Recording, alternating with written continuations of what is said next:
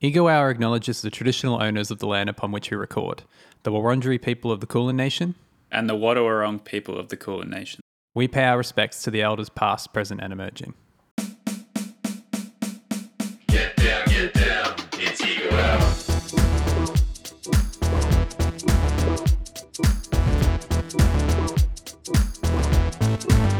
It's Ego Hour. Good morning, everybody. I'm Good Brother, And I'm Lil Silky. and welcome to Ego Hour, the show where we deliver objectively true film reviews. Start the timer for me, Tom. Where's the watch? Anything said over the next 60 minutes will stand up in any court of law or dystopian environment you find yourself in. These reviews are non-negotiable, Non refundable. and non-script. So, let's chat about Children of Men. Released in the UK on the 22nd of September 2006, Children of Men, also known by its alternative release title, Uncharted 5 The Last of Us, is the story of Theo, a former activist who must escort the last pregnant woman on Earth to an evacuation site, avoiding extremists and the British government along the way. Directed by Alfonso Cuarón, the story was adapted from P.D. James's 1992 novel of the same time. What? Same name. Same name. Whatever. Uh, made on a budget of $76 million, it was a commercial flop, earning only 70 million back. Clocking in with a runtime of 1 hour and 49 minutes, the film may just leave you wondering is Australia okay in this dystopia? I would say definitely not. Yeah, the alternative t- joke there was going to be this the film may just leave you wondering is this what a second Trump term looks like? But I thought we're not getting political. Is this what Brexit looks like? I don't know. That's true. Context. context, you got you and so you and Ben have seen this movie before, and you kept saying to me, "Tom, you got to watch this movie," and I said, "I'll watch it," and then it got taken off Netflix I know. And then there was literally no other way to find it until I bought it on Blu-ray. and Blu-ray, and it was like one of the early release Blu-rays, so it's very in your face about how Blu-ray it is. Welcome, Lots of menus. Blu-ray, and the Blu-ray menu sounds just wild. I guess Blu-ray came out ages ago now, but it felt dated at the time. I reckon the. I'm not even It's like, particularly familiar with it, to be honest. Yeah, I don't know. They're just very heavy. It's just a bit too much going on. It's like menus back in the day when same thing in like video peaking. games and stuff like that. That era, it's like lots of menus. They're like, we can put a menu here. Look at all the things you can do while it's loading, or while there's a, there's a menu while you're playing the game. And Yeah. it's just like, just chill, you know? Yes, hub design is huge. Um, I think it became like minimalism came through after that. I guess. Retro logos. But what's that? You know, retro, simple looking logos. Oh, retro logos. I thought you said low res. And I said, Nick, I'm watching Blu-ray for the high definition quality, not for the low res. Yeah. Have you tried watching a DVD in a while? What you can't watch? It's of the unbearable. They're so low That's so funny. But we used to watch, you know, Copies. copies of someone filming on a handheld in a cinema. Yes. Oh god. Um, there's this famous like reference in filmmaking where they're like, everyone cares about sound so much. You'll watch something with bad picture, but you won't watch something with bad sound. And that's sort of like, it, it is fairly true. You reckon? Like if because we watched you know terrible recordings of movies sometimes, and then you'd do it because the sound, as long as you could hear what was going on, you're fine. But as soon, like picture, you could handle a bit of shitness. Right. I don't know because I think sound. I obviously look at it from a music perspective, where it's like people definitely put up with some bad sound stuff, and there's Mm. definitely an era of music where we were transitioning from analog recording to digital recording, where the quality is notably quite bad com- compared compared to now, Yeah. which is funny. I think. Yeah, I guess it's just I just remember distinct times in history where it felt like we were there with digital technology, and then you look back and we weren't. You know? I remember watching like kids movies and being like, "Wow, the CG in this is so good. It couldn't possibly get any better." Yeah. and then you watch it and you're like, "Wow." But yeah, the I guess the ironic part of digital is that it was always pursuing realism, so it wanted to look non-spectacular. So the stuff that's killing it today, like the Marvel stuff, is just blends in. So the whole point is you wouldn't know what part is CGI. yeah, I guess so. But then there was CGI that drew attention to itself for so long. Like Avatar felt pretty important when we were in the cinemas seeing it. Yeah, and I watched Fellowship of the Ring recently in the 4K scan, and it held up pretty well. But there was occasional things that looked a little bit funny. But then you know that'd be expected for a movie that's um, what like 15 more than that like 18 years old or whatever 2003 or something like that 2001. It's 20 years 2001 old. god yeah 20 years ago and then also um it was good for like 90% of it but then the 10% was like wide shots of them running Mm. from far away and it's just like not meant to be seen this big so they they Yeah. just like have no gravity sort of Yeah. and the shadows aren't as good but that was the only thing really It's like in the Harry Potters where Harry's on a broomstick in the air, like. I love that part of it though. Like that part has actually aged well for me in the sense that I look forward to seeing the kind of silly CGI yeah. and then like the troll stuff as well. Like it's still like pretty good. It obviously has all the principles of good animation. Yeah. But um speaking of a movie that's not CGI, Children of Men. This. this has some crazy long take stuff. See, when you said I always get Alfonso mixed up with our boy Iñárritu because he also is a fan of the long take. It's like this movie walked so Birdman could run. I don't know. I like the thing is Birdman is like a one long, uh, like one long take sort of thing is the thing, and you're like everyone's like, wow, this movie is one take sort of thing. Mm. But this one is a little bit more relaxed on that, I think. I and it, it's a different sort of way doing it, where you go like you know 1917 or Birdman, where it's like the whole film was like that, and this is part of the experience. Whereas in this, the shots, I think the effect is more like a shot just keeps going. So it's not like you, you go like, oh, I'm in for a long take here. It's like the shot just keeps going and going and going and going. yeah, it's a good point. Um, because you know that there still are cuts, but you don't know when it's coming. So like, sorry, go. But that's like what he does in his films, you know. Same with like Roma. I think Roma is a good example because it's like the cinematography is like cinem- cinematic still, you know, and it's black and white. It's obviously about setting these nice scenes, and then the, t- the are just like really long scenes in it as well. Mhm. That you go, well, like, wow, this scene's been going for six minutes, and like that's the effect of it versus you knowing from the start that you're in for a continuous shot, I guess. Yeah, um, it's kind of a, it's kind of potentially distracting when it is like everything because you're looking for it. I think Birdman does well because the the one takeness of it all is sort of fantastical still. Like there's times where it's not sequentially one take. Um, Oh yeah, exactly. And it's that's more just like a feeling of the the film because you're right. It's not meant to be. They're creating the world of time. mostly. It's like here's a world where you can go from the lead actor going into his dressing room to the and it follows different people around. It's not meant to be a point of. And because like in yeah, even in 1917, don't they have like a scene where he passes out or something like that? out, so like you need to break it at some point narratively. You don't actually want it to be. Well, because straight exciting, you can't have two hours of exciting stuff happen in life, really. But does that mean in 1917 that big hike they're going on is only a two-hour walk? Like, is that not that far of a distance to travel? He gets in He gets in a car, yeah, I guess so. And yeah, I think the point is sort of that it's not. Maybe it isn't that far because he's going through contested territory. Yeah, right.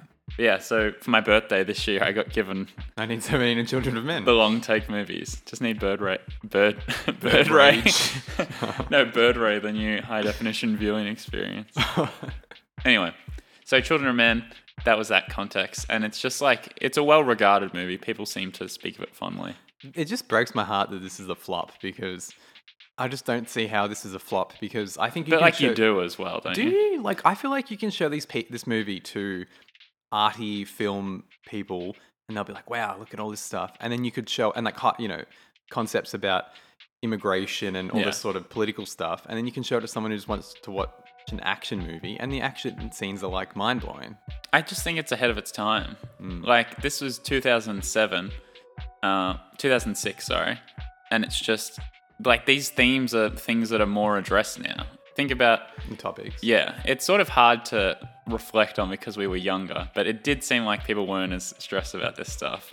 Obviously, there were people fighting the good fight, but like 2006, like two two years ago, is the Iraq War and stuff like that. You can't tell me that sympathy right. towards well, nationalist is. I- I- ideolo- ideology was pretty peak at that point in time. Well, it's weird because we obviously peak again now, now. yeah, but it also exists. It's more dynamic. It's more yeah, yeah. contrasty. It's more just like because these are discourses that like imagine if this film came out today. I imagine that it would genuinely make more than it made then. Yeah. Because people would talk about it and people would be like, "This is an important movie that you need to see." There were platforms for people to celebrate it more than there are now. Yeah. oh, there were then. What's really cool about this film is that all that stuff is super present and relevant, Hmm. but the way that it's shot makes it feel like, you know, like it feels like context, but not like context that's like forced down your your throat. Do you know what I mean? Yeah. It's like, and it's obviously exactly what they were going for, where they wanted it to Mm. feel real, and that's why they do all those long takes and that whole kind of first person sort of vibe to it.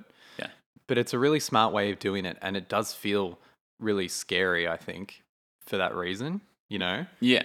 Um, with how you were saying, I think I think you nailed it. That the the key long take thing isn't that you're you know is that you don't know when the take's going to end. You don't know when the scene's going to wrap up, basically, and that functions narratively as well. So it's basically like when because even in the scene, these like the one of the two scenes, the the car scene where they get ambushed.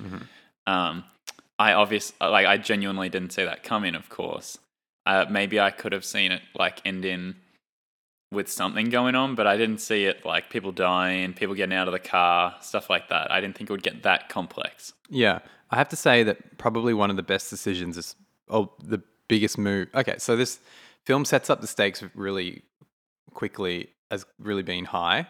Um, well, you've got that big explosion at the start, which is cool, and you're like, wow, this is a bit intense because that feels quite intense. And like I was knew that explosion was coming, and I was like kind of a bit on edge waiting for it to happen because I couldn't. The beat, there's not beats for it to happen. Do you know what I mean? Um, and the other part is obviously killing off Julianne Moore like very early, Yeah, which is I they have to obviously. well, they have to, but uh, like it functions narratively. But they didn't the- have to make her like it's like they do such a good job of like selling That she's going to be in it the whole time. yeah, as and selling chemistry between them and stuff like that. Yeah. you know what I mean. And then just killing her off straight away. It's it's it's, it's crazy. yeah, very unconventional. Because what they have to do is that they've got to get you to believe that that Kee would believe in Theo, Mm, right? So they've got to get you to believe in their relationship because she believes in Julianne Moore, yeah, and they do all of this like very quickly and they pull it off. yeah, it's just breaking Hollywood convention. But the whole having a big build actor and killing them off works every single time. Name one time where it doesn't work. Yeah. Yeah, it's good. And then Michael Caine does shortly after as well. Michael Caine, I think you could see coming. Yeah. I, I, I feel like his death was drawn out as well, to be honest. I thought he was, like, I don't really understand why they keep him alive. Like, why does he feed his wife the suicide drugs and not take them himself? He's stolen. I suppose so, but it just means he's going to suffer more, you know? Anyway, Michael Caine has got life figured out in this world. Old Jasper. Um, he's got the good tunes, he's got old age. Is there is there a world where you can come to terms with infertility and a shit world and you could relax and enjoy yourself? Well, the point is, I think that in a world like children represent hope, right?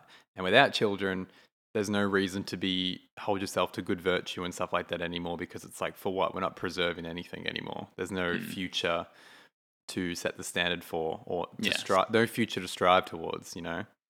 So on the one hand, yes, but on the other hand, you can see how that would go very badly. Mm-hmm. How bad do you think day to day life is in this world? Pretty terrible. Well, you've got to think that everywhere else has collapsed except for England. Clive Owen's still in the office punching papers. He's doing okay. How many people? How many people? So everywhere in the world shut down except for England. Well, that's what the propaganda would have you believe, at least. Yeah, mm, good point. So back to my intro. Australia. Maybe Australia's okay. Maybe this is the film that. May, okay, hear me out. Ready? So the year is 2025. Australia votes on a referendum to get out of the Commonwealth. Right. England collapses. We're They they lose all morale Because of Australia. they, they form. Well, first they have Australia. Well, first they have Meghan and Harry leaving, and then they've got And Australia, Australia. leaving. I know. So they they launch a political propaganda campaign to convince everyone that the world's ending and there's no children, and to promote nationalistic ideals. So this movie is like M Night Shyamalan, where everywhere else in the ro- the world is fine, but it's just this country that's cooked, and it's like propaganda. Hear me out. It has to be, but the propaganda narrative is like, And it's also real. It's a as well. technique developed by British cinematographers to get to cut their teeth on real interesting sets, and because uh, British film in this world isn't very good at the moment, so they need to relaunch British film. So they uh, allow for one takes and severe conditions to thrive. I don't understand where this is going. Are we talking about this being the real world and this film was shot in the real post-apocalyptic world? and telling the same story. It's, it's a documentary. yeah. I'm just looking at your computer and you've got the Oscars there, so I'm quite interested to talk about that. yeah, this is best cinematography. They were nominated for best cinematography, And Pan's Labyrinth. one. and Pan's Labyrinth won. Um, pretty good year. Prestige, The Illusionist, Black Dahlia. Not familiar with that one. the Prestige and the Illusionist are the same movie, aren't they? I genuinely thought that, honestly. Uh, one of them's Nolan, the other one's who? I don't know, to be honest. You could have, it's got Edward Norton in it, I think. you genuinely could have told me that was the movie, and I would have believed you. Anyway, Pan's Labyrinth. What's Black movie. Dahlia? I haven't seen that. Not familiar with it. It's Um, a foreign film, I believe. Yeah. Okay, so Or cast Charlie Hunnam. That's the guy from Sons of Anarchy, and I think he's the dude with the long yellow braids. ah, In in 2027, everyone's into long braided hair as well. Oh, Yeah. not braided hair, cornrows. Dread- oh, what do you call them? dreadlocks. Dreadlocks. Yeah. what's um? So that was all it was nominated for. It got nominated for two other things as well, including Best Adapted Screenplay, Best Cinematography, and Best Film Editing. Um, it didn't win any of those. It was also known. It got Best Cinematography at the BAFTAs and Best Production Design. Production design's a good point, actually. This film has obviously great production design. The world building is probably one of the best parts of watching this film. Like whether you like the story or the progression or not, it's it's just really great being immersed in a world that's so curated, right? I like, yeah. The thing is, it, it's this thing where it's not too far away from reality, but like far enough away where it gets to like kind of walk this good middle ground. I think. Mm. Like it's not set in a future that doesn't look anything like our world, but it's Mm. like also not. It's just It like feel different. grunging up this world a bunch. Like the train. it stuff. grunges up Is he on a- a train or on a bus? On the bus, yeah. He's on a bus.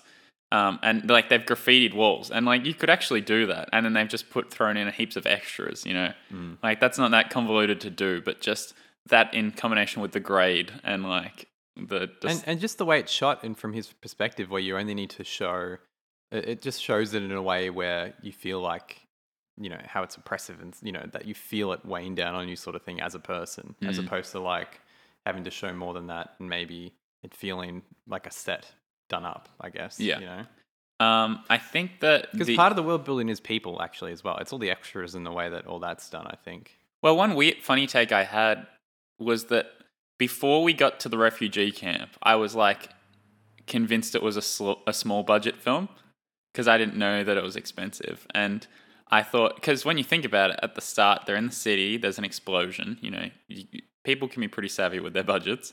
Then they get out into the country and they're hanging out at like farmhouse. They're driving along country roads.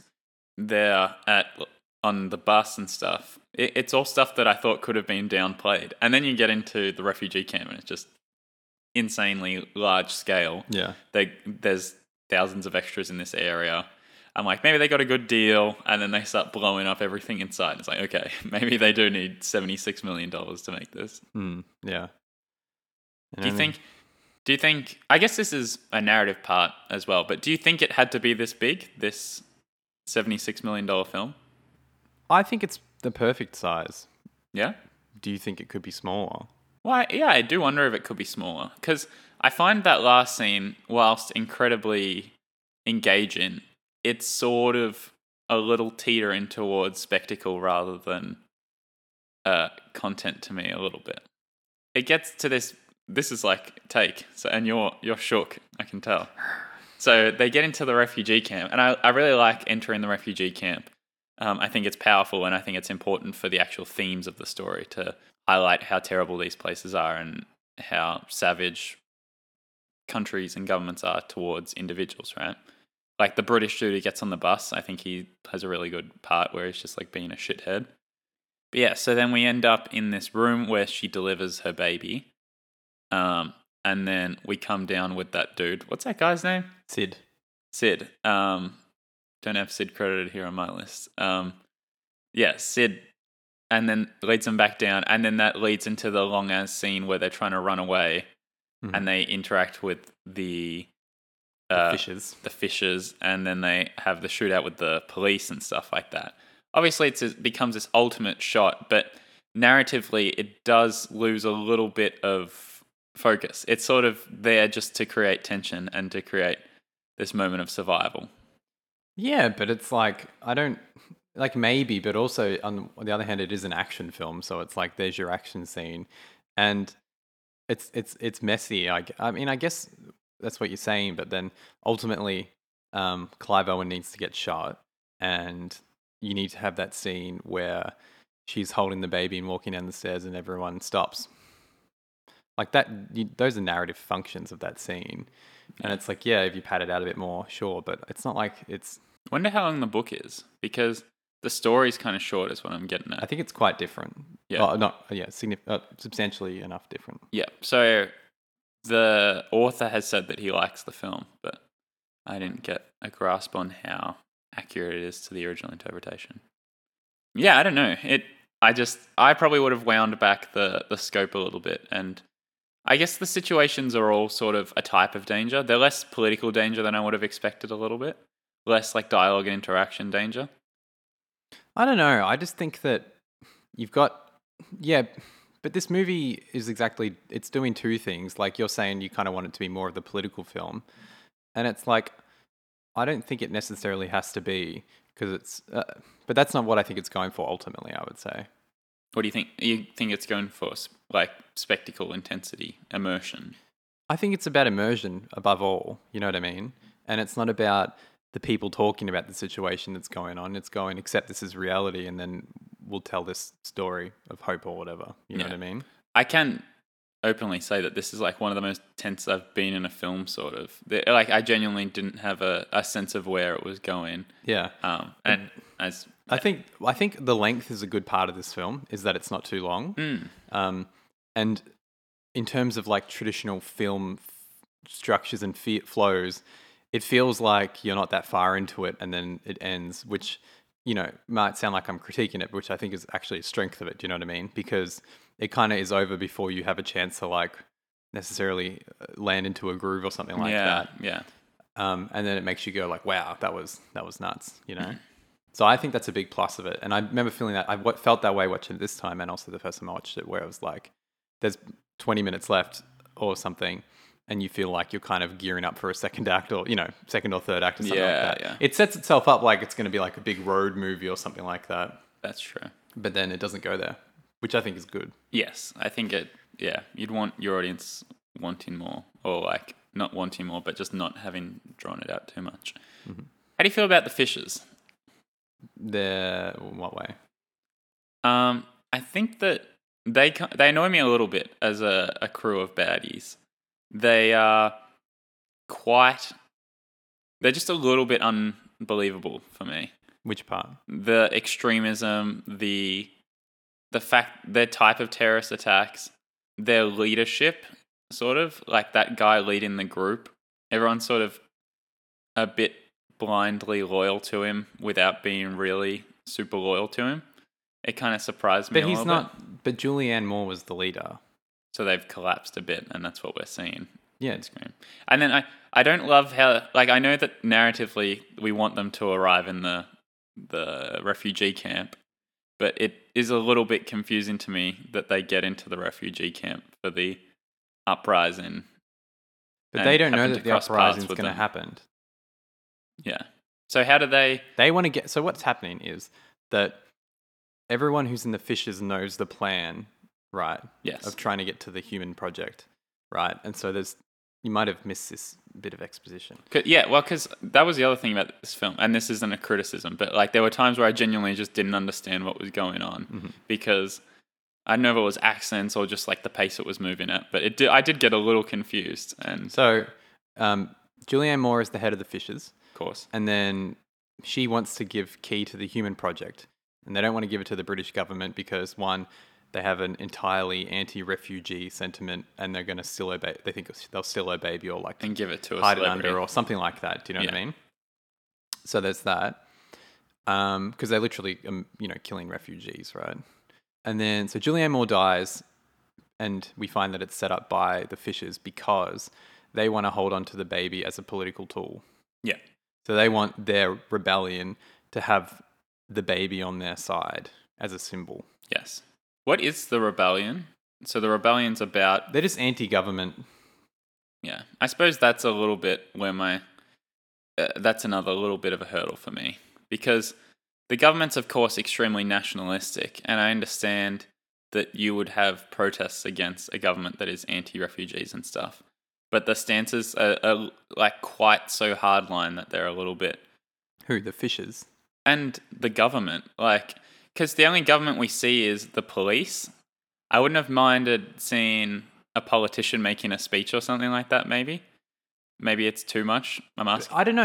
It's different. Like, yeah, you are saying you want the politi- the poli- maybe the book is more political, which I would assume is maybe is probably a thing. would have to but I think right? it's just tell- this film's just telling a different story. it's Do you know what I telling mean? two individuals caught up in this And you know, I, I really like the, the the road this takes. It's about people as opposed to the politics of it. You know what I mean? do you think people are that bad though i saw sid and i felt a little bit like i don't know how i feel about sid and to be fair i really really I really respect this film, but I, I don't know. I just have more questions than I realize once we start talking about it a little bit. So, Sid, do I think the government would end up like that?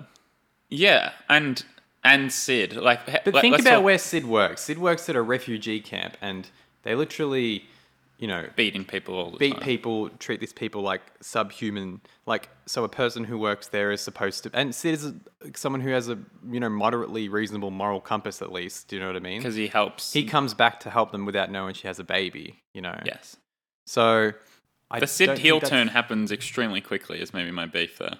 Well, I think that The Sid heel in turn. my impression, Sid is an unreli- uh, untrustworthy dude from the get go. So I don't necessarily. well, because Sid that. pulling that prank on him is suspicious at the start, but then Sid helps him get out. But then Sid's just like, it just goes from like let's move to I've got a gun to your head, let's move, and it's sort of I see how he can be rushing them along, but the uprising happens to be going on at the same time. That I think Sid would help them get out rather than say his master plan straight away. I'd like to see maybe the Sid involvement go like a little bit longer and then he wants them to make one decision and they don't want to make that decision. Because Sid's Sid's point at that scene is like, let's get out of here. And then he's also like, I'm gonna steal your baby. And he lays his cards on the table just a little bit quickly. Where it's like, surely he's like, let's go. And then they get to like a quiet part and he's like, okay, give me your baby. Do you know what I'm saying? I don't know. I didn't get this nitpicking to be honest. I just found I just couldn't help but feel like Sid was a decent dude, and then he just like becomes completely indecent in two seconds. But I don't think he's a decent dude. I think that this world that they live in is about give and take. It's like you do stuff for people if you can get something back. You know what I mean? Okay.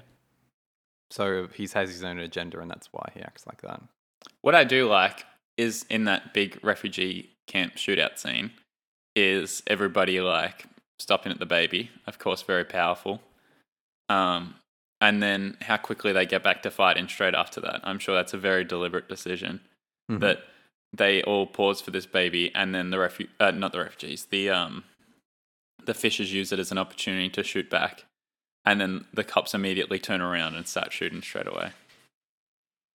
Yes. Good visuals, good symbolism. I, I'm comp- the other th- thing I didn't love. Let Let's just keep going through the. I didn't realize I had a list. Honestly, I promise you. Is when they. This is weird. So we talk about how we want to disagree on the pod because we think it will make a better pod, and then it just happens, and it's just really awkward. Um, when they get to the roof and they've got um, our boy Luke on the ground, and he's like yelling at them halfway across the room. I found that pretty weird. I don't know what like you're talking Kee and Theo are having this discussion with Luke, and Luke's like pointing his gun at them, right? Who's Luke? Luke's the leader of the Fishers, the Oh, evil okay. leader. Yeah, okay. And he's slumped against the wall, shooting out with cops every now and then. right. And then he's like, "Hey, you don't you guys leave?" And they're like standing opposite sides of the room, and it's just a little bit like weirdly low drama that they're standing across the room for me. And then they're just like pointing their guns out and shooting every now and then. I literally don't know what you're talking about. What's wrong with that scene? It just seems like it just doesn't make sense to me in terms of the beats of the fight. Like there's this army outside with tanks and shit, and they're shooting rockets into the building, and yet there's enough like breath in the room that they can like pause, have a bit of a discussion, cop a few stray bullets, shoot a few back, have a bit more of a discussion. Like it just that bit went kind of too long for me, and But two seconds later, he gets blown up when they run out of the scene. it just felt like a, an extended scene where there was like this strange tension from across the room. But then I like when they go past and then there's all the people wanting to touch the baby and stuff like that. And then when they see the first cop, the cop's like, Whoa, guys, listen to me. Stop. Damn. What else you got? Edgy Pod. Uh, I've got some interviews with Cuarón. So he was working on Children of Men or developing Children of Men whilst working on Harry Potter. Mhm. So he was work. He, in case the audience isn't aware, he is the director of Harry Potter Three: Prisoner of Azkaban, also known as the movie you didn't like as a kid, but then maybe aged the best as you got older because it's it's spooky and artsy. He said that at the start, it he, so like he was inspired by working in London and that they were in like he was commuting through grimy parts of London and feeling a bit, I suppose, inspired by that to write a dystopian future. Um, and then he said that like once Harry Potter gets rolling, you actually have a lot of time to do stuff. So I guess it's just showing up on set, and then he was reading stuff that was inspiring Children of Men on the, at the meantime. Mhm. Pretty interesting, just because um, like you'd imagine that being in the Harry Potter world, you'd be either fairly relaxed or fairly, you know what I mean? You'd be fairly like jovial, but I guess it is the dark Harry Potter. I wonder if um, what's his name?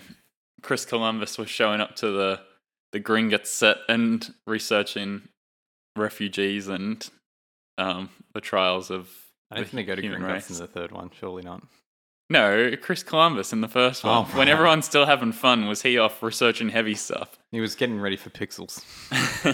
He's like playing a lot of Pac Man and diving into the Adam Sandler filmography. Um, yeah, so another, I like this one. It's that he was he was asked about the the car scene and how he wanted to shoot it, and he speaks to his cinematographer and he's like, "We want to do this," and he's like, "I don't know if we can do it," and he goes, "Fine, I'll do it in green screen. I know how we can do it. It's all good." And then Chivo, which is the nickname for the cinematographer, is like, "Okay, we'll do it." So he had to. He was inspired by the the idea of hating green screen and not wanting to do it the green screen way, Mhm. which is actually the same way that this podcast was made when I said, Nick, I don't know, I got nothing here. There's a good joke in here somewhere, but I can't find it. Your jokes aren't really that good today. Oh, Earlier, th- no, before the pod, you, he Tom told me a joke he'd been thinking of all night, and it was landed all with night. a I haven't slept in days. and finally, okay, yeah, this one is the most important, and it will lead us into talking about the famous bike scene. So the famous bike scene, of course. Would you say that's the the famous shot, or would you say the last one is? You mean the car? You say the bike scene is the car scene? Yeah, the the ambush scene. You just changed the name of the scene Well, have between points. The bike scene, the car scene, The the, car ambush. scene. It should be the ambush scene, Okay, essentially. the ambush scene. yeah, Is that the iconic scene? yeah. Um, I think in my memory, I remember the end scene to be honest a bit more because it's got not only is it like a big action sequence, but it has the scene of the stairs and stuff, which is quite powerful, I would say. So I think it resonates on two levels. Mm-hmm. Um, yeah. Cuarón said that he was going to have blood splatter the camera when Julianne Moore gets shot. And so that does happen. I noticed it on this watch that she gets shot in the head and then there's blood, but then they whip to the back and it's gone. Mhm. What I did notice watching the film was that um, the scene that leads up into the, the final scene, There is blood on the camera. there's blood Yeah. on the camera and it stays the whole time because it's real. Like it, the the squib actually sprayed blood, fake blood onto the camera. Yeah, it's until I was because I noticed that obviously, and then I was waiting to see when it leaves. So it kind of there's like said- three or four drops on it, right? And We mentioned outside- it as it happened. they're outside the building, and then they go in the building. It's in the bus. It's like he's hanging out. He's there's a hollowed out bus. Oh, and sorry. That's when they first engage with in their. Fir- that's where they first come across gunfire. I think. Mhm. Okay, keep going. anyway, like so it's on there for quite a while, and then when they get into the building and head up the stairs, that's when it's wiped. But it looks like because I was paying attention to it, like they get rid of a couple of drops at a time. It was interesting because I was wondering how they did it. The transition was always going to be awkward, right? But it was very smooth though. It's quite smooth because like I mean, like if you were being analytical about it, of course you're going to notice it. So I wonder if they added some back because they absolutely would have had a cutting point, oh, you got that's a good point. and they had to go. We need to cut it. And that you're obviously not going to capture footage with blood. You would capture like it's so easy to add fake blood that it's Mm. like, why would you shoot it? Yeah, so obviously it happens normally, and then at some point they probably cut to a new scene and they have it edited Clean. on, Yeah. and then they get rid of it progressively so it's not Yeah. as jarring. Because the Julianne Moore one's a little interesting because it just whips and then it's gone. But it happens so quickly because it's only there for like a few seconds and then anyway, so then just the behind the scenes of that shooting that scene was that they had 14 days to do the the big uh, battle sequence in the refugee camp, and apparently by day twelve they still hadn't rolled the cameras yet, which is crazy because I guess they're just rehearsing it, rehearsing it, rehearsing it. So it takes five hours to reset the whole shot, including getting the people back in place, the screams, the explosions, all that stuff. And then they arrive at the bus, and the camera goes in, and blood splatters the lens. And then Cuarón from off screen yells, cut, hmm. but no one hears him because the explosions from all of the, the props and the buildings are happening. And he like freaks out and he's like, oh, I got to see what happens now.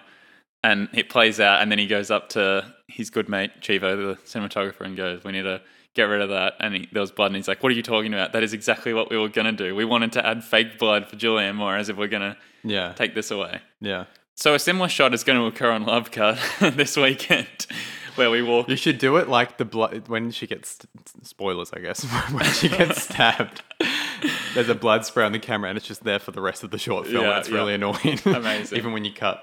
I'll experiment with that. So there's obviously a thing in reference in your joke at the start that this feels like a video game. Yes. Um, and one of the really good video gamey scenes is when they Clive Owen overhears their plan and is like, "We need to get out That of here." is absolutely. so then they 'cause escape he's- from the house. Because even the pose that he's doing, like leaning against a wall, like poking his head to look around a corner, because that's a look that you never do in real life because it doesn't make sense. Poking your head to the left, I, like whilst being at a wall, doesn't help You don't go hear back to anything. the you don't go back to the wall. Is what you're saying? You'd be the other way around. Yes, or you'd be you'd have your head poking around the corner, or just like leaning against a wall, rather than because it it it's a- Anyway. yeah, it's a video game thing because they need to go. We're looking around the corner, so the character will point his head towards. So that happens.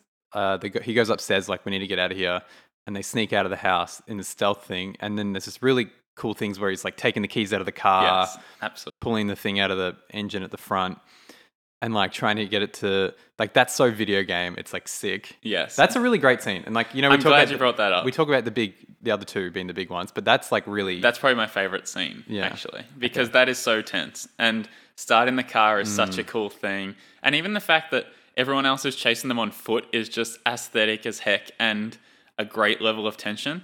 I, and just everything culminate like that scene's so good because the stakes are so good that they're like we can't shoot him. And mm. then even when the guy's got his gun to his head he's like can I shoot him? Can I shoot him? I love that. So good. Yeah. And the w- when they shoot it as well, it's like the sun rising. I don't know if they just nailed that right. they would have been waking up at a specific time But you do it once and then you're like, fuck, that's it for the day. yeah. They would have had two takes if that. Yeah. So, you know, it's like dawn breaking and then the sun's rising. And by the time they're at the bottom of the hill, like Mm. the sun has kind of come up and you can see the scene. It's just like really, really cool. yeah You do feel the tension in that one. and just sure. well because just because he the the part when the car stops at the bottom of the hill and he has to jump out and start again is so stressful you can it's it you can feel it Mhm. this film just 100% nailed stress so i for all my criticisms about I don't know. I just feel like they're weird criticisms. I feel like you should watch it again. i think i should too i think it, it's almost sensory overload as a film because you're so immersed I feel Uh. like, you know, this movie makes me think of Good Time, even Hmm. though I hadn't seen Good Time when I'd seen this the first time. In I think in the story pacing. Do you know what I mean? Like Good Time also does that thing where you don't know when the story is going to end or where you are in the story Mm, because it's like all playing out semi in real time or whatever, or close to real time. And then yeah, and so like the tensions keep rising and the stakes keep rising, and you're like, how long can this go for? Like, it's not following traditional beats and troughs or Yes. whatever of they just engage with the rules of film interestingly Mhm. i guess in terms of morality as well you don't know who's doing what and uh, like people just don't act like movie characters in this film Mhm. and that's really enjoyable to watch Mhm. i did enjoy this little bit of trivia which is that uh, apparently put this in. it had to be said. Okay, okay. Um, Theo smokes a lot in this film, but apparently, in a world where there is no trade and no other countries, he shouldn't be able to smoke because UK can't grow tobacco and they also can't grow coffee. So there shouldn't be any coffee or cigarette. But then, by extension, apparently Theo never gets to finish an entire cigarette. Poor guy. Poor guy. So yeah, Alfonso's well, Cuarón's key intention with this film, and he said this in multiple sources, is that he wants it to look like a documentary. And that's why it's shot in the wide, like single take sort of thing, instead of being cinematic like his references Blade Runner. But yeah. Yeah, this is an interesting part as well. when he gets kidnapped, that was a production design heavy scene. It, it's quite visually stunning. I remember it stood out to me that they're in this room with all these newspaper clippings around the room and like light coming in. And then I was wondering, and then they even switched the lighting setup mid shot. So then she she hits the yeah, light I thought that as well. Now that I've been on set a few times, it's like the lighting of that stressed me out a little bit. Uh huh. Well, because and especially because they've got the tubes as the the fake real light in. It, tubes obviously don't play well with cameras. Um, but then you know someone's pointed out that they would have they wrote fake newspaper articles to cover every single part of the war. So some PA or intern was having the best time making fake news. And also, Clive Owen was apparently offered Blood Diamond in at the same time as seen this that. film. Have you seen it? Yeah. Good. Should you Yeah. picked that? It it's like pretty good. Was he meant to be I Leo? think it's controversial because it's like kind of racisty. I don't know. It's like a classic drama. It's a very 2000s drama where it's like they're dealing with, you know, how 2000s, like they started tackling some heavier themes, but they still have like a Hollywood sensibility to them. yeah. And it's like Leonardo DiCaprio running around a South African accent. He's always like, oh, But this is exactly why this film is ahead of its time in the way that it tackles the heavy themes. like broad, like it creatively. I think that's how you should do some of this stuff. But that's the thing, yeah, because like you had to sell someone that like your message was important to get funding or whatever. Mm. So therefore you had to like Hollywoodify your big message. And if you do scroll through like the best picture nominees and stuff like that over whatever, just over the years, there's all these films that are like tackling big things and it's like we're tackling a big thing, so therefore this is a big film. You mm. know what I mean? And this film is like making a film that is set around some big concepts, you know what I mean? Yeah, yeah, I do And this is why I could hugely love this about the film that because this is the art that we want. We talk about this all the time that people don't actually engage with proper issues because this this is basically doing what Tenet should have done. Because you know how Tenet like Yeah. nails the action but doesn't nail the story by any means. This is a film that actually combines in the middle, and this is what that should look like, right? Mm. But it's like you can't make this film that often as well. Like I think you wouldn't make you could make this today, but also like you more there's more similar things out there like I guess with the takes and the stylization, you know what I mean? That would make this not feel as special maybe in my opinion. Because if a filmmaker's making a film like this every 3 or so years, it's like quite it'll be get old quickly. Mm. I think the films that Cuarón chooses to make are quite interesting. So I've only seen I think from children uh, from Harry Potter onwards. He has a couple before then, two or three. I think he has three films before that, which I would be keen to see. Um, so you've got Harry Potter into this, into Gravity, into Roma, right? Um, what do you think about that that run? I I still haven't seen Roma, admittedly. Um, bad film student. I think, and I still haven't seen Gravity. I'm not. I'm not the Cuarón expert. I'm sorry.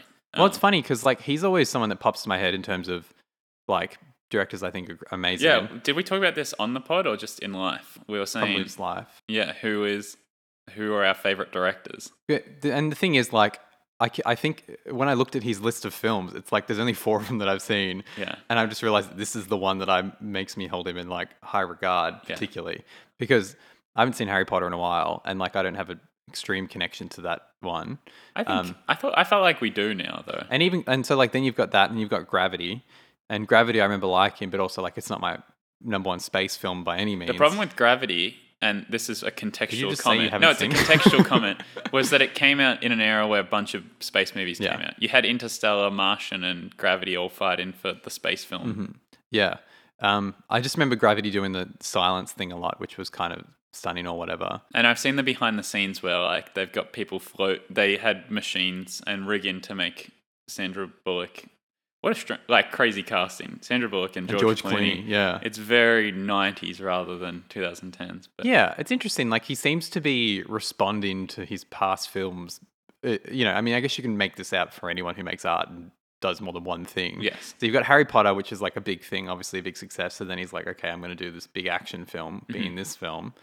You know, and then from that, this flops, and maybe it's like, okay, I need Sandra Bullock and George Clooney or something like that. But that was a hit. Everyone loved Well, Gravity, was a huge film, and then you go from that into Roma, which is obviously him stripping it back again, Yeah. which you haven't seen, but it's him stripping it back again and telling a personal story. So I don't know. They're they're very they're four very different films with uh, s- consistent, s- you know, cinematic ideas, like not narratively, but film creation wise, constructive, similar ideas. Like the long takes is a, con- a constant sort of thing, but they're very different films, basically. So that's really interesting to me. I think. it is hard not to subscribe to auteur theory to some extent because people's work just does end up being similar. Mhm. And the criticisms of it are that there's a million voices in a film rather than just one. But yeah, ultimately with these with the director discussions, it gets interesting because it's like it's not it's extremely it's one director doesn't and probably shouldn't make all of your favorite movies because that's like going that's subscribing too much to a theory where you're like this person's a genius, but in reality as a fan you should be picking your favorite movies. Yeah, yeah, for sure. But, there are people who weigh in on films often and you're always interested to see what they have to say. Like the people, the, uh, uh, the, filmmakers okay. making movies. Yeah, yeah, yeah, for sure. And I think that like a good example of that is like the Coen brothers. Like they've made a lot of films now, and like not every every now and then they, they just need to make a masterpiece, and then they're still in that high regard. But it's not like every film that the Coen brothers make is the best film ever necessarily. Do you know what I mean? It's just you want filmmakers that are exciting and doing new things, I guess, or, or maybe not even new things. I, but yeah, I think you actually want them to have their own Mm. voice because Wes is the the classic example, just because he's saying similar things, but you're always like, there's not, there aren't movies that are like But Wes see, Anderson. But Wes Anderson could never be my favorite filmmaker because like they're all Wes Anderson films. Does that make sense? You know what I mean? You'd want someone to at least tackle two vastly different things, Mm. like Boogie Nights and There'll Be Blood. It's like the you know, there's well, yeah, that's a good point. And it's the same with artists. Like you don't your favorite artists are the people who do new things every now and then, as opposed to making the same album over and over again, but consistently making the same album. It's Yeah. like this is why like I, I like Nick Cave, but it's like Nick Cave has made very similar stuff consistently of high quality for a while, Mm. and it's like, well, I can't actually tackle all of that because it's all very similar. I'll Yeah. just take one or two, and that's it. You know? Yeah, it, it, I think it actually is an inspiring part of filmmaking. The idea that someone's growing and um, changing their views, and just the idea that their canon exists and it, it affects how their films are being made. Mm-hmm. That the last one was influencing the next one, and so on. But that's the good thing is like when you get to look back on. I mean, I'm not super well versed in film history, but what what's cool about film and with any art, I guess, is where you get to look back as, as it all as one big thing, and there's less pressure on each individual element for you to reflect on. So many I mean? movies just age better than they do exist when they come out because there's so, Well, as we this is said, an example, imagine how different this film is if it comes out now. It's Mm. it's copying on a lot more attention and Exactly. you're it's it would do it'd be doing that thing. Yeah, I guess it's just a really interesting movie as an exercise today because like not knowing not being into movies that much when this came out, being eight. and I remember seeing posters for it in Oh, Video really? Easy and like being intimidated by it. 'cause Oh, really? Well, you know, when you're young and you see MA and you're like, "Ooh, this is like a shit's heavy. yeah. It's just I didn't have not having the context for a movie that is something that kind of nails what you're interested in now is really fun, and it's it's like you take none of the baggage of the the contemporary criticism, and it's like that's watching- it. The discourse is sometimes exhausting around films. You know what I mean? And that's what's good about this pod. You know, is getting to view things from a different lens. Yeah. Because you know we couldn't help but talk about Minari and like this is the film we need. You know, like there was all that context for it, Mm. and it's It- it's, different. Wow, Wow. are we friends again? Um, yeah. And that stuff is good, and like if you're living in the time period, it's important. Obviously, good to be aware of like what's shaping the dis- the discourse, I guess. But it's it is also nice to view things separate from all of that. yeah. Here's a casting what if for you, because I get these two mixed up in my brain. So your imagination one. who? I know who you're gonna say. who? Is it Gerard Butler? No, I was gonna say Clive Owen, or if Clive Owen was Colin Farrell. um, I'm in. Do you like Clive Owen? Yeah, I mean, I don't really know any of his films now that I think about it. I could do a quick Letterboxd pull, but you know, this is like the only thing I really know him in, Uh-huh. and I think that's why I used to think he was Colin Farrell. but I love Colin Farrell. Colin Farrell is aging like a fine wine. he is so good. He is. He's hot. This man is, and I don't mean that. Well, I do mean that. but like everything you see, Colin I, I, literally just looked up Clive Farrell. Colin Farrell has high clout in this family, but even contemporary discourse, right? Wait, let me look up Clive Owen. God damn, I keep messing. so up. when did when did the Colin Farrell moment happen for you? I've I feel just like seen it was. the Yorgos films. I feel like it was True Detective when it kicked off. oh that- right, okay. That was when, but like that's the season that no one likes as well. but he was good in it. You Yeah. know. So Clive Owen's in Sin City.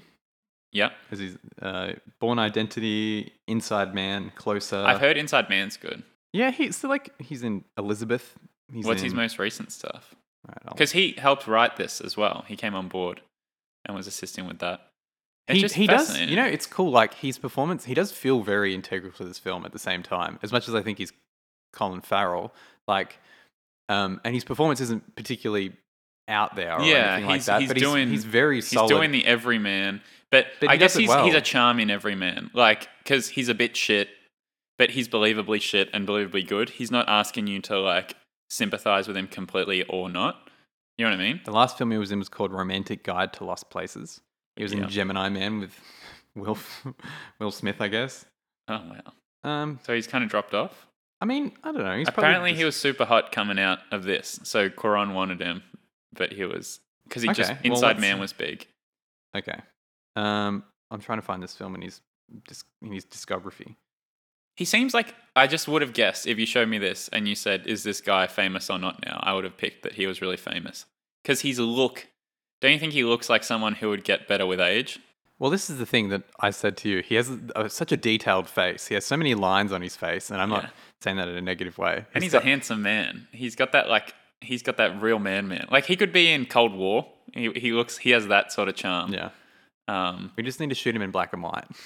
man, wait till you see you're listening, there's Clive. details in his face. Um, yeah. But yeah, He's the sort of guy you want to look like when you're older. you want to look like him now. you want to look like him no, as because a kid. you want to have a bit of a baby face as long as you can. Okay, but like okay. when you, you know, you wrinkle up a bit and all that sort of stuff, you want to look like you've been chiseled from. You know what I mean? You Yeah. look like someone. some hardened stuff. Yeah. Um, you were you were a pack a day smoker, but in a cool way. but you never get through a cigarette. yeah, exactly. So the cast in this, I think, is really good. Yeah, Julianne Moore got some. She's great. thoughts? I really like her. Do you like her? Yeah, I do. I think she's Her a PTA steady stuff is good. presence. She's always like the Julianne, like she's just like an intense, famous actor, sort of. I, I can't help but feel like she is a little bit Julianne Moore when I see her, but you know she Well, gets. she's away called with it 'cause she Julian is in this, which is confusing to my brain. and then you've got Michael Caine, who plays what do, good what do you think, Michael Caine? In yeah, this? yeah, Well, this is he's good in this. Definitely, I like him. yeah. Um, he he.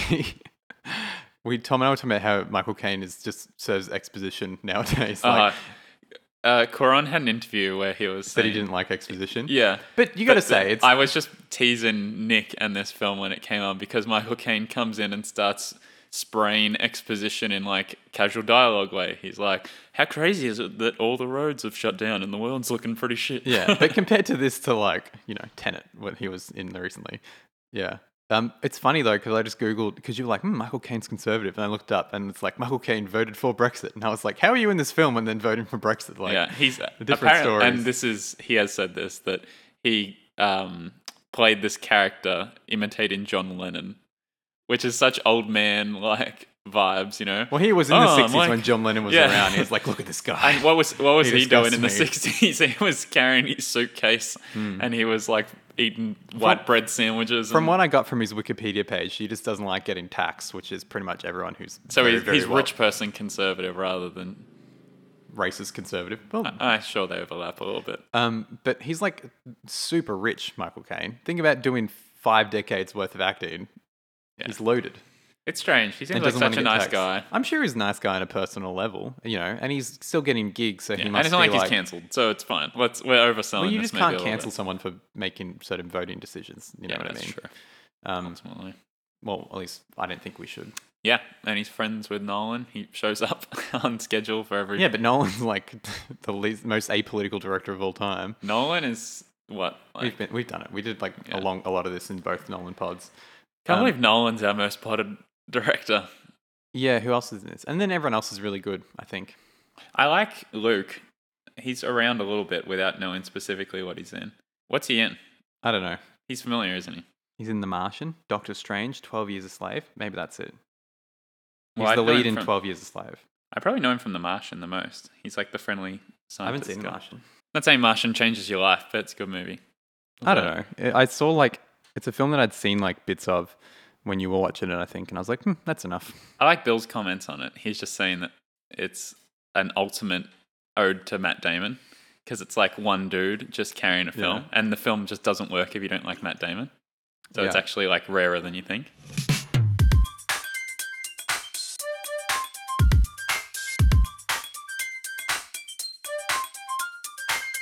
Yes, I do have the return of um, Academic. ac- academic uh, Let's hope it's more concise. There's only one article. There's only one, and Okay. this one. So I didn't really get as much time as I would have liked to dive into the academic texts on this film because there there were quite a few about camera work and about immersion and stuff, and I'm sure about the world as well. But this one was like a review, an academic review, and it was it's about the last birth formula. So it's criticizing this article written by Anna Faktorovich um, is about criticizing the idea of a last baby on Earth sort of thing and saying how it's contradictory. So she says that the idea of this world doesn't make sense because how is there a refugee crisis if there's no babies? Because the humanity should be declining in like there should be more positions, more opportunities and stuff. They shouldn't be overpopulated. Um, the film logic is obviously just that the whole world is cooked, not just London, so everywhere is come into there. And I think it's believable, you know. Yeah, but it's interesting. It's not talking about people aren't mad because they are. The, the, the world isn't dystopian because of op- loss of opportunity or like loss of standard of living necessarily. It's because people don't believe in the future anymore, and People are being shit. It's, people are it's like a shit. moral, ethical collapse. it's saying like if we don't have a future and hope, you know, humanity doesn't stand together. Yeah. I think that I really do like the scene at the school as well. I like the nurse. I like the nurse character. I think she's good. Um, Marianne. Miriam, I think, Um, when she gets pulled from the bus, pretty intense. yeah, and a good death as well for like the mission, you know. Um, but I like her speeches about being a nurse and seeing the uh, miscarriages. You know, believable bit of exp- like world building. I like it. I just want to also highlight that scene when they're going into the refugee camp is really good and really intense. Going through the lines. is that Yeah, like mean? that. Yeah, so like when they're on the bus and stuff like that, and then going through the lines, and like he gets separated a little bit from her and stuff like yeah, that. That's and it's just very- enough to be really tense. Yeah. Um, and I, it's also pretty exciting when they do get into the refugee camp because it's a little bit like, oh, what's this whole other world, you know? Um, anyway, so yes, so this article, I just want to read it, read it out because she has pretty funny, heavy-handed insults of this idea. So she's talking. The article, uh, this like key intro part is saying how she doesn't like the idea and she thinks it's dumb. And she goes, uh, something about Earth's salvation. This is not a good thing. Literature, literature has typically used illusions and symbolic characters to convey a moral meaning without dipping too far into scripture. But what is this reference saying if the mother of humanity's hopes for the future is a barely educated woman who does not know the identity of the father? What is the point of humanity's survival if this new breed of humans is going to be barely literate, morally questionable, and otherwise lacking in grace or ambition? What the fuck? How shit is that? Oh my god. Okay, That's straight that took just- a very di- different turn than I was expecting. Yeah, because I, was, like, saying- cool. Maybe the logic is flawed. I, That's fine. I was saying to Nick, do I put this bit in? But it was just so heavy-handed, like offensive. That's fucked up. and like let's just ignore the racial you know implications of this horrible message it's just like ethically really rude and terrible and then she ta- goes on the next bit to talk about how it's like oh it's it's promoting like a a what is it um But that's so that that quote is like it's such shit. a bad quote that makes you think like you know she's should- talking about the religious stuff she's criticizing the use of religion Okay, so this is obviously put, like some posted in like conservative film studies journal. 101. yeah. Yeah. Um, anyway, bad take. You know what I mean? If like the whole point of this film is literally the opposite Yeah. thing, which is saying that people you can't judge people Yeah. because people are people with Yeah. yeah. Anyway, Anyway, shit take. does that even deserve to be an academic writing? I don't know. Yeah, Like thinly veiled racism. yeah. there you have it. writing. I like the school scene. Um, arriving at the school is a good break in the the film, and obviously it allows for some good dialogue and um, great cinematography. about that as you, shot as through you her- highlighted. Did you notice that yourself, or did you hear about it? No, I heard about. It. I mean, I noticed it. Sorry, I noticed it. Mm, you heard about it. Wow, it's like I couldn't notice that she was in the scene as well. It was cool. It was just like I wonder. I doubt they planned it. I assume it was um, spontaneous on the set. Like, oh, this crack's great. Maybe we can space this out really well. But then even the school thing, it didn't even click to me that of course the school's abandoned because there's no kids. That's a powerful metaphor. What isn't it? about the scenes with um, his uncle or cousin where he's like rich and got all like the old art and stuff like that. Yeah, I think he's an important character because as a viewer, you're going, well, it can't, as I said at the start of this, like you can't all be like, this world is shit. There would be people who'd be cashing it Hmm. exactly. in. But this is what this film does well is that it goes through that stuff quite quickly but effectively. I would say. Yeah. You know. And what's with the kid with the eating the tablets and playing his mobile Rubik's cube? I don't know. That just feels like a dystopian sort of vibe to me. You know what I Yeah. mean? Or like maybe that this guy is like a young person and is. Everyone's got pl- pressure on them, right? I would say more just like there's some thing wrong with reproduction that Ah, you know okay. he's got some disability or something like that. Do you know what I mean? I like the stuff. I like the way the film kicks off. Actually, talking about the youngest person. That's what I was going to talk about. That stuff is really funny, isn't it? yeah, it's cool. And he, I love when he goes in the office and he's like, "I'm a bit more shook up from Baby Diego's death than I thought." and the guy looks at him like, "I don't believe you," but like, that's so funny. Yeah. Um, what do you think his job is at this office? I don't know. Some I feel like Nothing. something makes me feel like he works for government, but I don't think he necessarily works for government. I don't know. What's private business like in this world? The coffee shops and stuff, I guess. Yeah. So obviously there's still wealth and like normalcy, right? Mhm. Yeah. And I guess this film, maybe this film is about him, emer- and like just him emerging himself back in the, um, The real world. yeah, because even the whole uh, subtext, not subtext, sub mentions that are like about how he used to be political and then he got shaken. Hmm. I think he's a good character like that because that's supposed to relate it to the audience because a lot of people lose their edge when they get a bit older. Yeah, but it's also about hope in that he he's lost hope or whatever. So it's like he doesn't want to With his fight for child stuff as anymore. well, yeah. yeah. That's kind of weird seeing when they're talking about his child passing away. Jasper's telling it because they're kind of like jovial when they're talking about it, and he's just around the corner like, "God, I hate my life," and I don't know. I don't know. I, yeah, but also I think that performance is good for some reason. Yeah, I, I think I, mean, I was thinking about the way it was framed because the, it's it's the un- lack of tonal, like heavy stuff, is creative and But probably more realistic. it's focused on Clive, and also that stuff is like twenty years ago. Or, do you know what I mean? In this in the scheme of his life, so it's so like he shouldn't be like breaking down in tears. Is that what you're saying? yeah, or maybe that Michael Caine feels more comfortable talking about it Yeah. semi-casually. Do you know what I mean? yeah, yeah. I like it. I'm just saying it's different and, to I, and the way that expect. it's shot, where Clive Owen's in focus and everyone else is out of focus, is cool. I like Kee. Kee's a good character. Yeah. She's good banter, good fun. Mhm. Um, yeah, I think we're running out of time.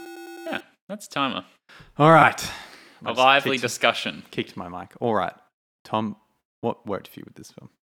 Long takes, obviously, big winner. Um, the third person perspective, specifically, because you have long takes and stuff, but you don't always get the third person thing.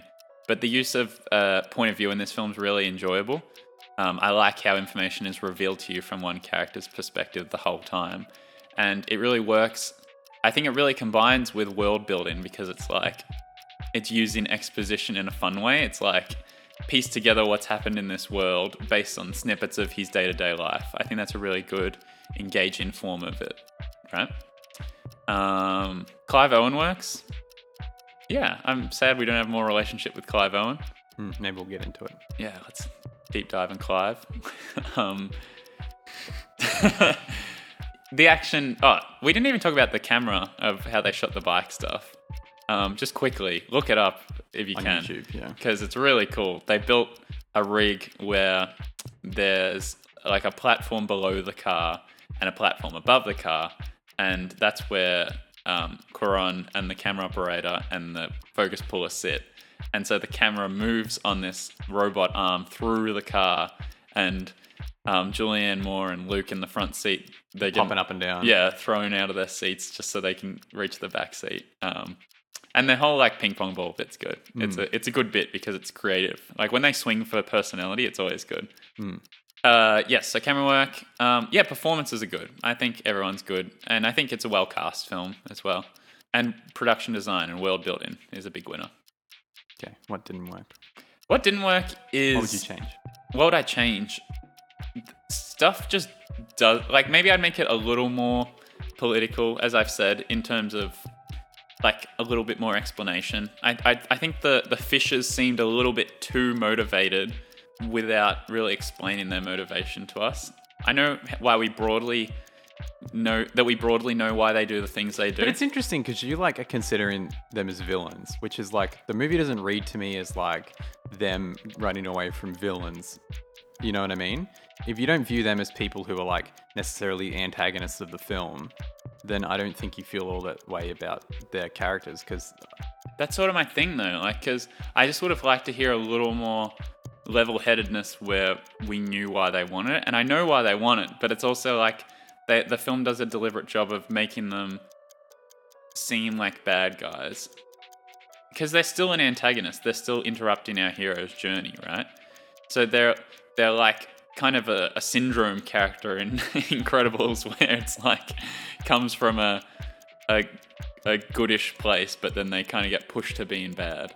And I just would have liked a little more uh, ration behind why they're bombing places. But I know that, and I also do like the world building where they're like, we're not bombing those places, it's the government. But then because you never meet a government individual who's bad, I know, maybe it's just like uh, caveman brain Tom going like, you're not following convention. I don't understand what's going on here. Um, yeah, I want to watch it again, of course. But yeah, there's just a few like uh, things, and I didn't, I didn't love that they ran into them there. I would have, I'm fine with them running into them, but it just seemed a little bit too crazy that they just meet them on the streets in this refugee camp and stuff. But are they not there because they're trying to get the baby back? Because they know they're going to be there? But they don't even intercept them at like a doorway or something. They intercept them literally in the middle of the street. It just confused me a little bit. Sid, Sid's heel turn, not a huge fan.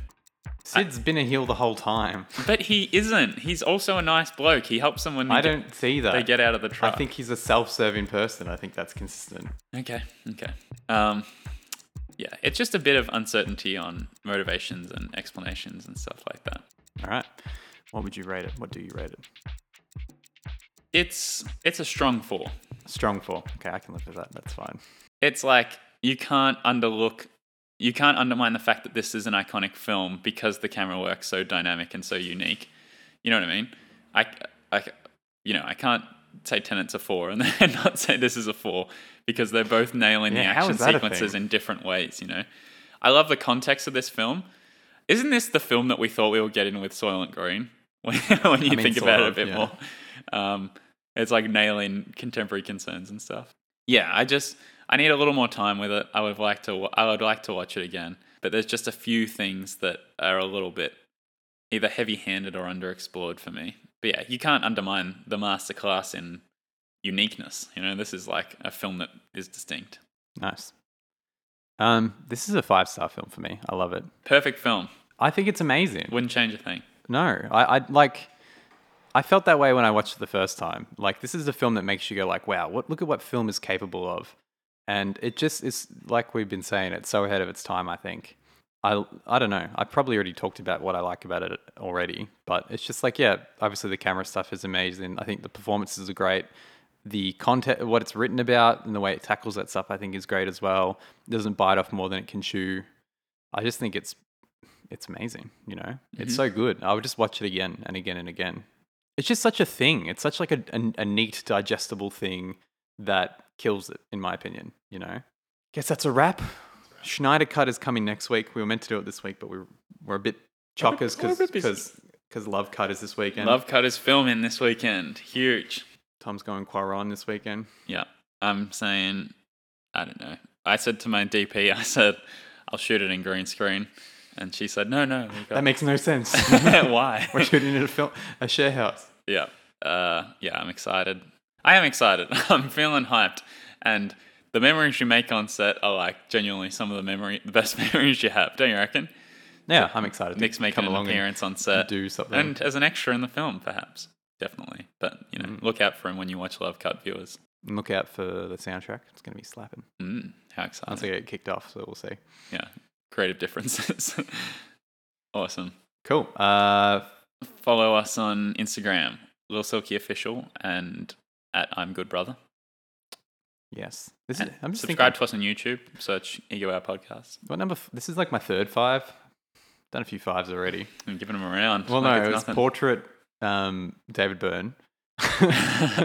um, and this. Chili's was a five, right? Chill. I don't. I can't remember. Yeah, it was I- a we- I think we nostalgic both five. gave it five. Yeah. How many fives have you given? Any? Oh, you gave In the Mood for Love a five. You've done one. Yes. Yes, because I A bit more for a conservative, a bit more Michael Caine on the other side of the table. here. Yeah, you know what's not conservative? My three and a halves. My three and a halves give them out like that. Take them, take them. I got too many. It's just hard. We need to do. Well, we don't need to do. No one wants to hear you talk about bad movies, basically. But Yeah. it would be well served if I cop, gave out a few twos. But the, the whole thing is, you're not drawn to films that are twos and one and a halves because they're boring. Yeah. And there's a lot of good movies to watch in this world. yeah. So why would you waste your time? Yeah. So we're only likely to maybe stumble across a message that we like disagree with, or like a sentiment in a film, and then it'll be a bad rating for that. We just think it's like ugly or something like that. You know. Yeah. Maybe You know, if we if we, Maybe this, if Anna Faktorovich has made a film that's well written with like great dialogue and great cinematography. yeah, and then she comes through with that bullshit, Yeah. with that weak shit. Okay. Looking um, forward to the, the Twitter mentions from from her. We'll see what happens. all right. Um, this has been another classic.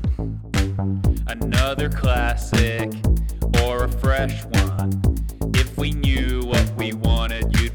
useless. Tell us what's in, tell us who's done. Another antique shipwreck.